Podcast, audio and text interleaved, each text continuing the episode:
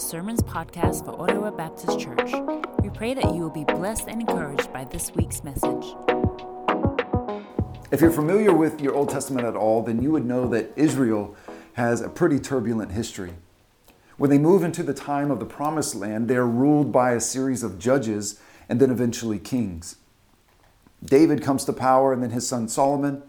And then after that, the kingdom is divided. It's divided into two different areas. The northern kingdom is referred to as Israel, and the southern kingdom is referred to as Judah. Now, as we look closely at Israel's history in the north, we know that they entered into a period where they had poor leadership, leaders, kings that did not honor God. And the, and the people's hearts waned from worshiping Yahweh. God sent messengers and told them to repent or they would experience his judgment, but they didn't listen.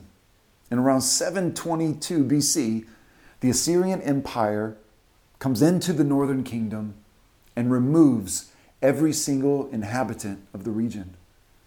They were never to be found again.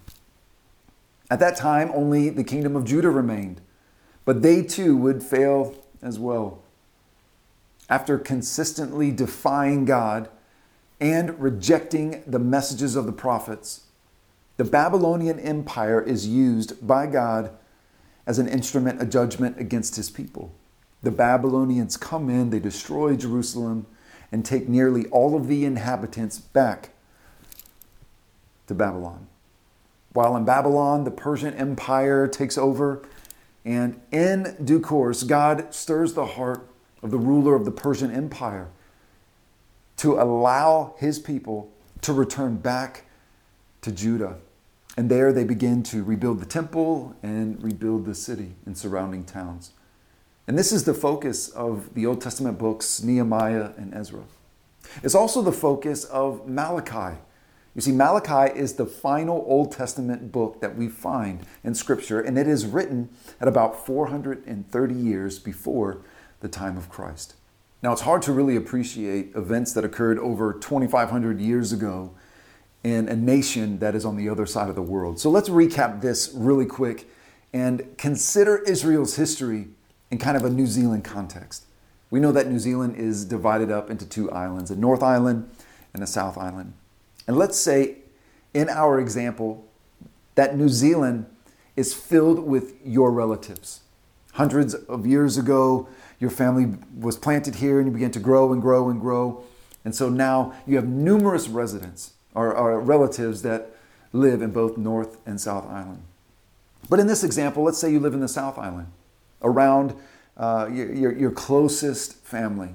But your extended family in the North Island is much larger. It actually represents 80% of your family or all 80% of all New Zealand's population.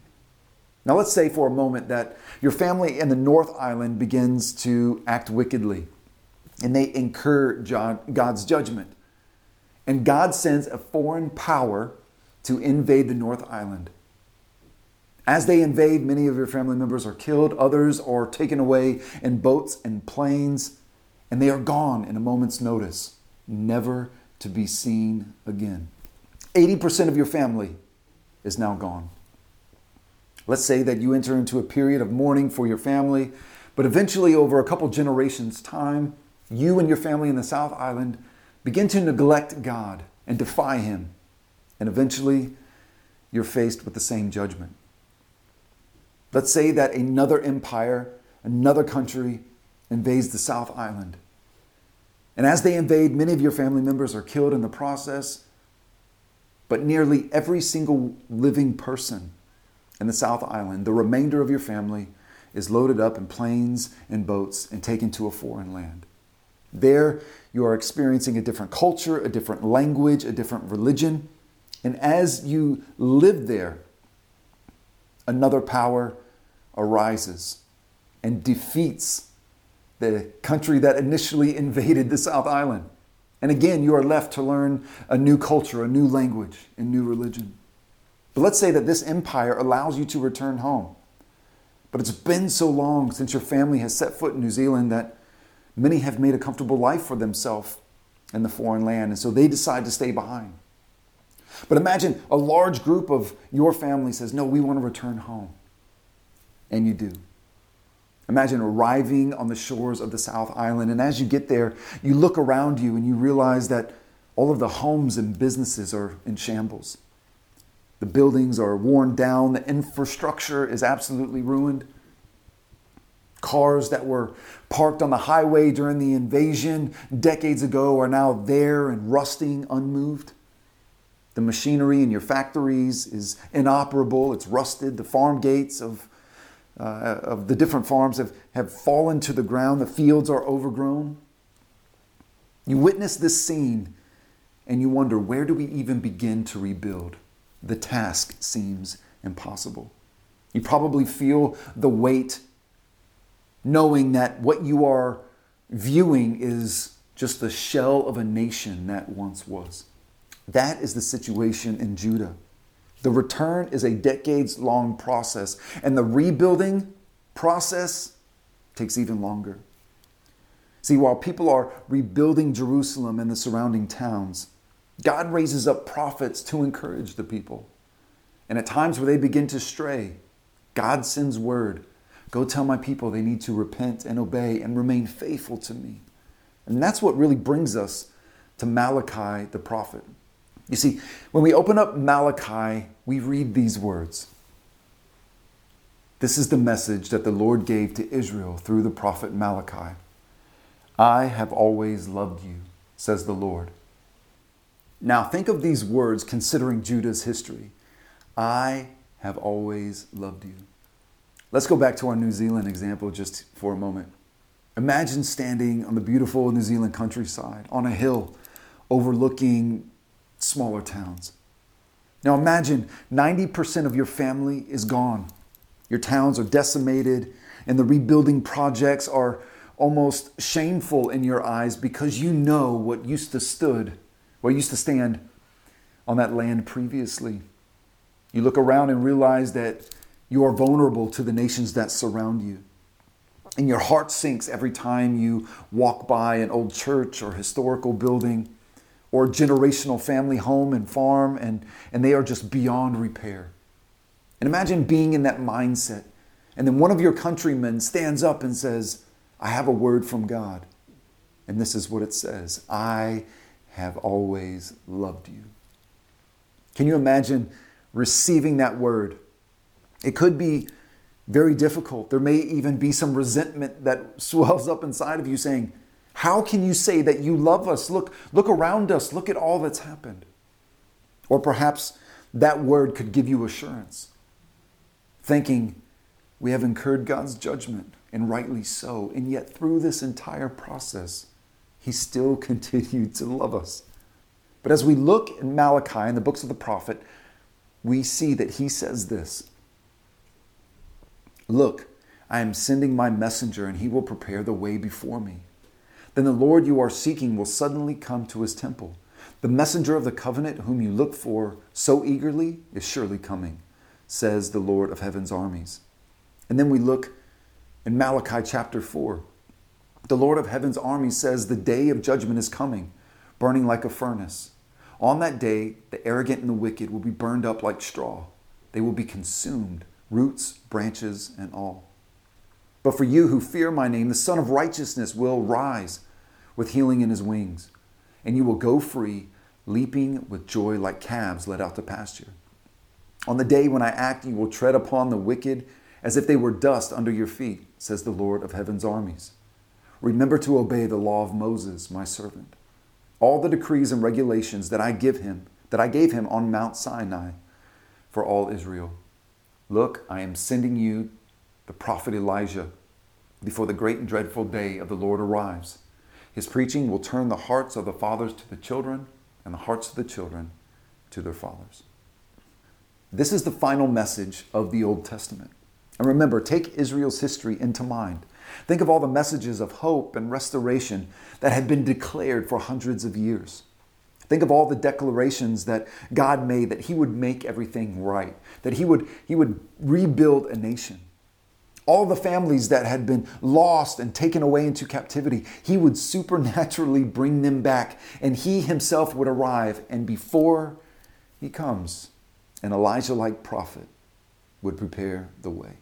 You see, 400 years after Malachi speaks these words, a priest by the name of Zechariah is performing his temple service. He's from the tribe of Levi, and he was going about his normal daily routine. And as he enters into the temple, he has this encounter with an angel that tells him this Don't be afraid, Zechariah. Your prayer has been heard. Your wife Elizabeth will bear you a son, and you are to call him John. And he will be great in sight of the Lord. And he will go on before the Lord in the spirit and the power of Elijah to turn the hearts of the parents to their children and the disobedient to the wisdom of the righteous, to make ready a people prepared for the Lord. There are multiple layers of excitement in this encounter. You see, Zechariah and his wife Elizabeth are unable to conceive, they cannot have children. And so, as the angel announces that they will have a son, there is that initial layer of anticipation and excitement. When the angel informs them that this child will be an Elijah like figure, that is a second level of excitement, a second tier. You see, the Jewish people knew full well the prophecies of old. And so when Elijah or when Zechariah hears the words of the angel, and that an Elijah like figure would come and prepare the way for the Lord, Zechariah knows exactly what is taking place. And the coming of the Elijah like figure means that the Lord is about to appear. That's the third layer of anticipation and excitement, not only for Zechariah, but for the nation of Israel as a whole. In less than a year and a half, Jesus Christ is born in the city of Bethlehem. And in about 30 years' time, God will raise up John the Baptist, the Elijah like figure, to prepare the way for Jesus Christ in his ministry. Jesus Christ is truly the anticipated one. Can you imagine that sense of anticipation? If you were alive during that time thinking, it's all coming together. I can't believe it's taking place. God is about to, about to appear. He's about to be among us. Now we know that Jesus didn't follow the expectations of others. Many were ready for ethnic Israel to be restored, for all foreign armies and powers to be expelled out of the Holy Land. But Jesus' mission went beyond human expectation. And we won't really get into that topic today, but what I want to focus on just for a moment is this idea of anticipation. If you think of Malachi's words written 400 years before the time of Christ, you would imagine that that sense of hope that those words brought, that anticipation over time, would eventually begin to wane. As the Persian Empire allowed the Jewish people to return, Persia was defeated by the Grecian Empire, and they were brutal at times to God's people. They even profaned Jerusalem's holy places. And after Greece was defeated, could you imagine witnessing the power of Rome? Those who lived in that day must have imagined that there would not be a time where Rome did not rule the world. As time went by, I'm sure that God's people who were so expectant of a Savior, that all of that messaging of the prophets probably began to sound like fairy tales. You know, I think of the times of old, but I think of where we sit today. The time that we live in right now is much different for many reasons, but specifically for us as Christians, we live on this side of the cross. We understand the significance of the death and resurrection of Jesus Christ. We live in a time where the Holy Spirit fills us as believers. When we look back, we are actually experiencing a greater fulfillment of what the Old Testament writers wrote of.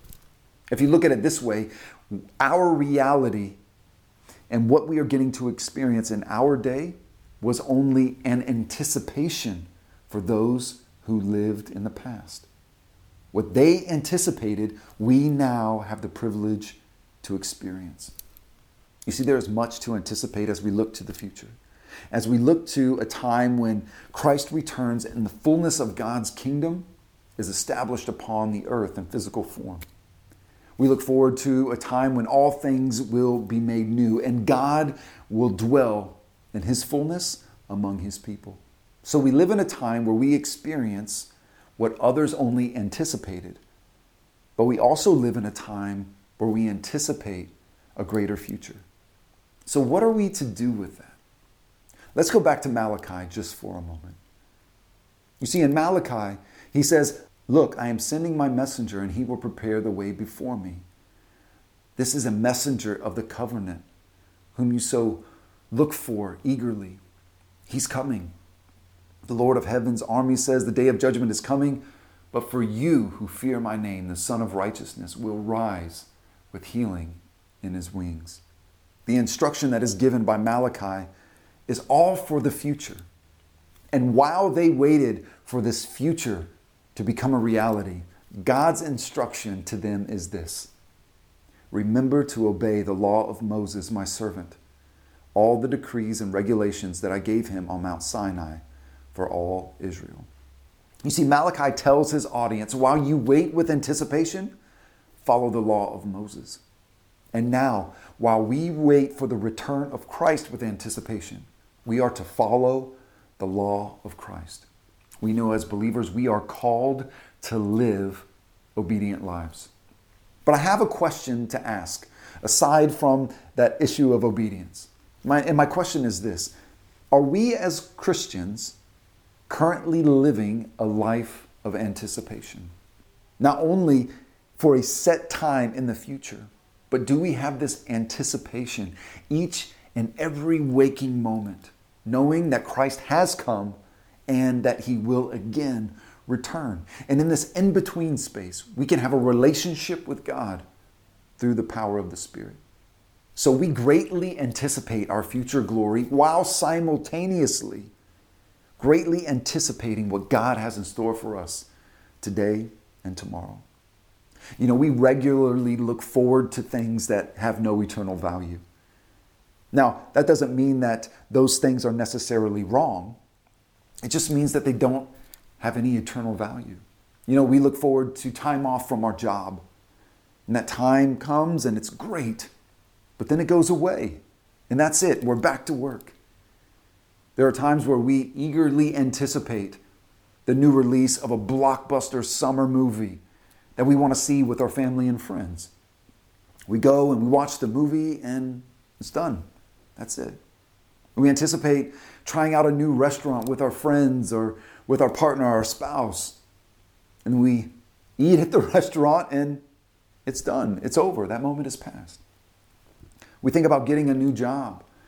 And when we finally land that dream job, a few years down the road, there's another opportunity that presents itself. And we anticipate a time where we could have a better paycheck or move up the ranks in our vocational field.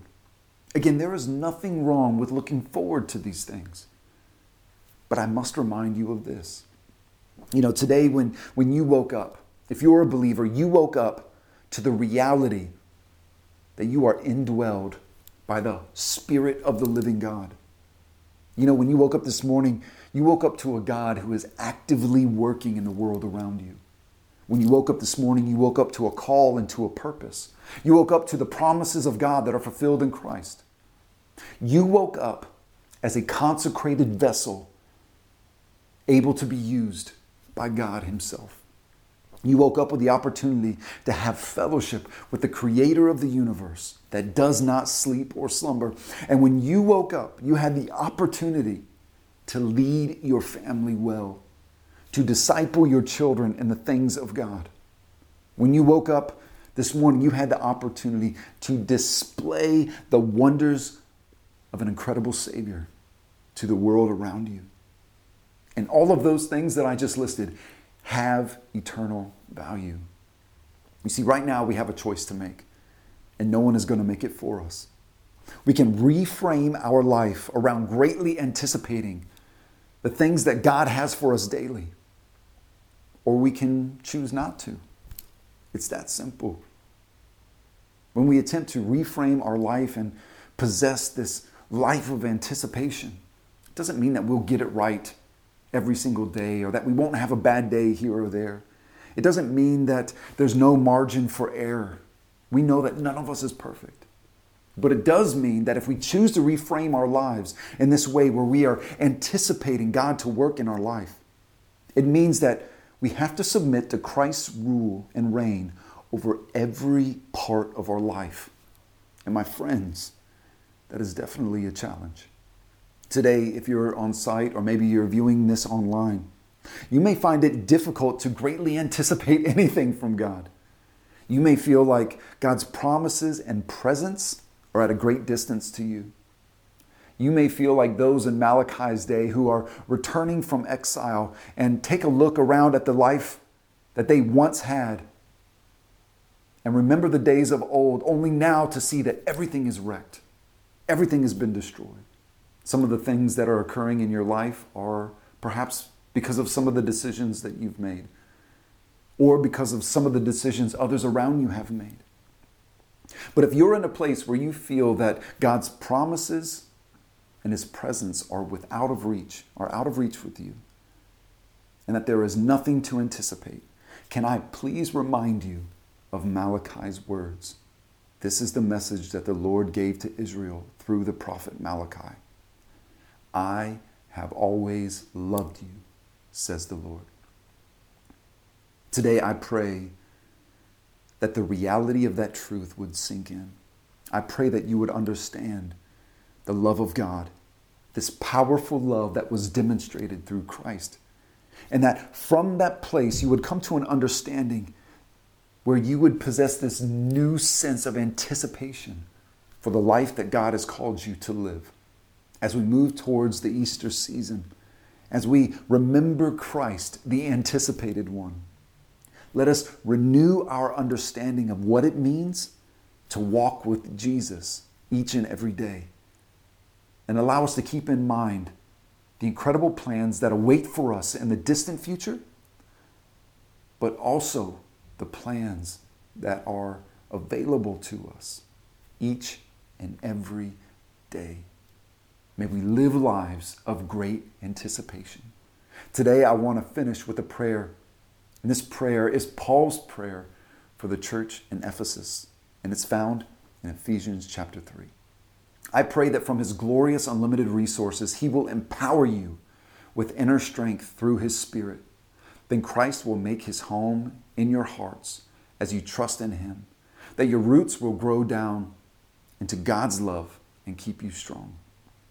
And may you have the power to understand, as all God's people should, how wide, how long, how high, and how deep His love is. May you experience the love of Christ, though it is too great to fully understand. Then you will be made complete with all the fullness of life and power that comes from God. Now, all glory to God, who is able through His mighty power at work within us to accomplish infinitely more than we might ask or think Glory to him in the church and in Christ Jesus through all generations, forever and ever. Amen.